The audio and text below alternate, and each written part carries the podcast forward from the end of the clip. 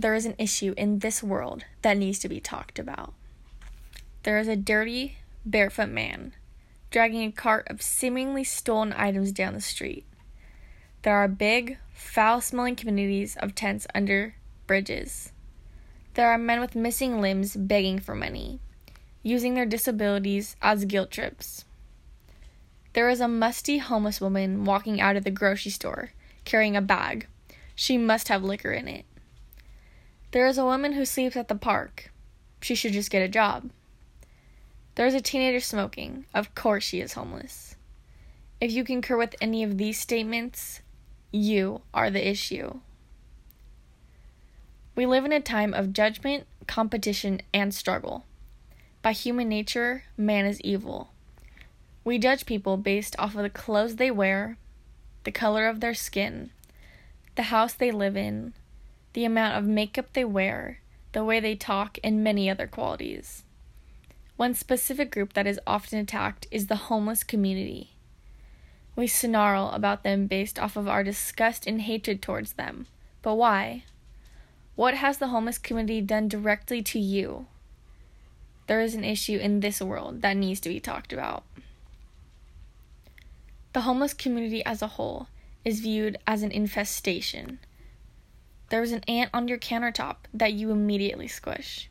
The next day, five ants follow the path of the first ant, and you run a wet sponge over them and wipe them into the sink.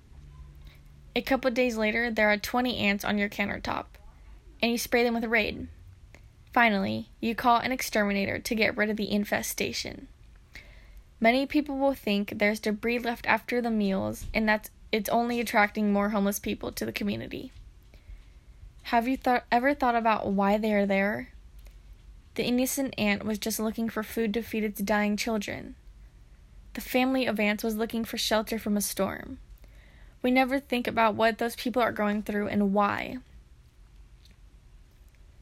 Laws are being placed which are aimed at the homeless communities. Homeless people are considered pesky, and people do not desire to live in the same area as them, so they request laws to push them away.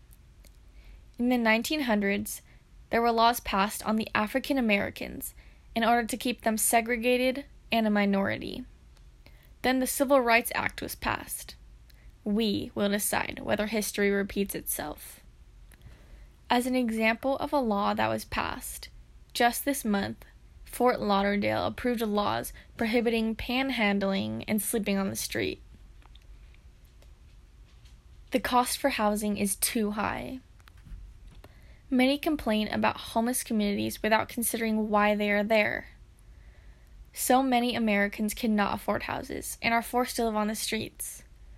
About homelessness, the underlying cause can be traced back to housing policy and the lack of affordable housing. We all have gone through a time of financial struggle, but sadly, some people don't make it through that period and suffer in it for a long time. Public shelters are unsafe and not taken care of. Why don't the homeless just live in a government-paid shelter? Public shelters are often dirty, violent, and not maintained. No one desires to live in an unsafe place, especially if these people have children or have mental health problems like anxiety.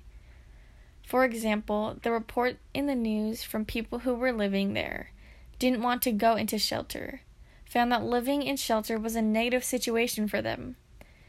There's high rates of violence, there's bed bugs. Not all shelters are the best places to be. Jobs will not accept homeless applicants.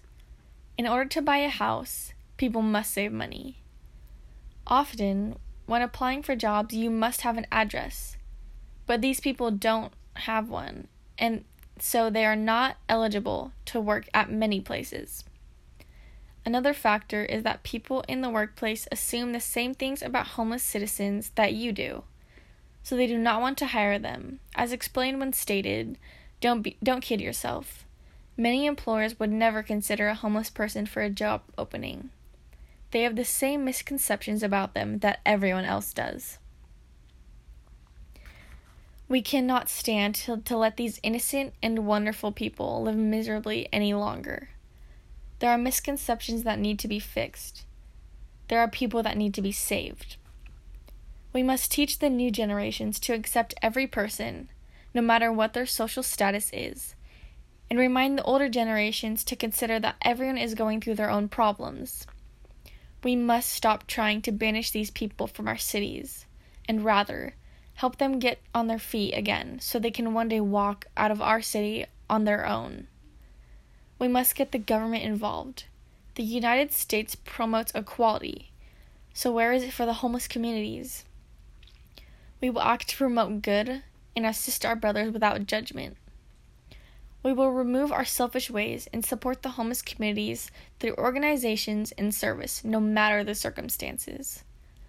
There is a problem that needs to be fixed, and that problem is you, me, and everyone that walks this earth. We will change.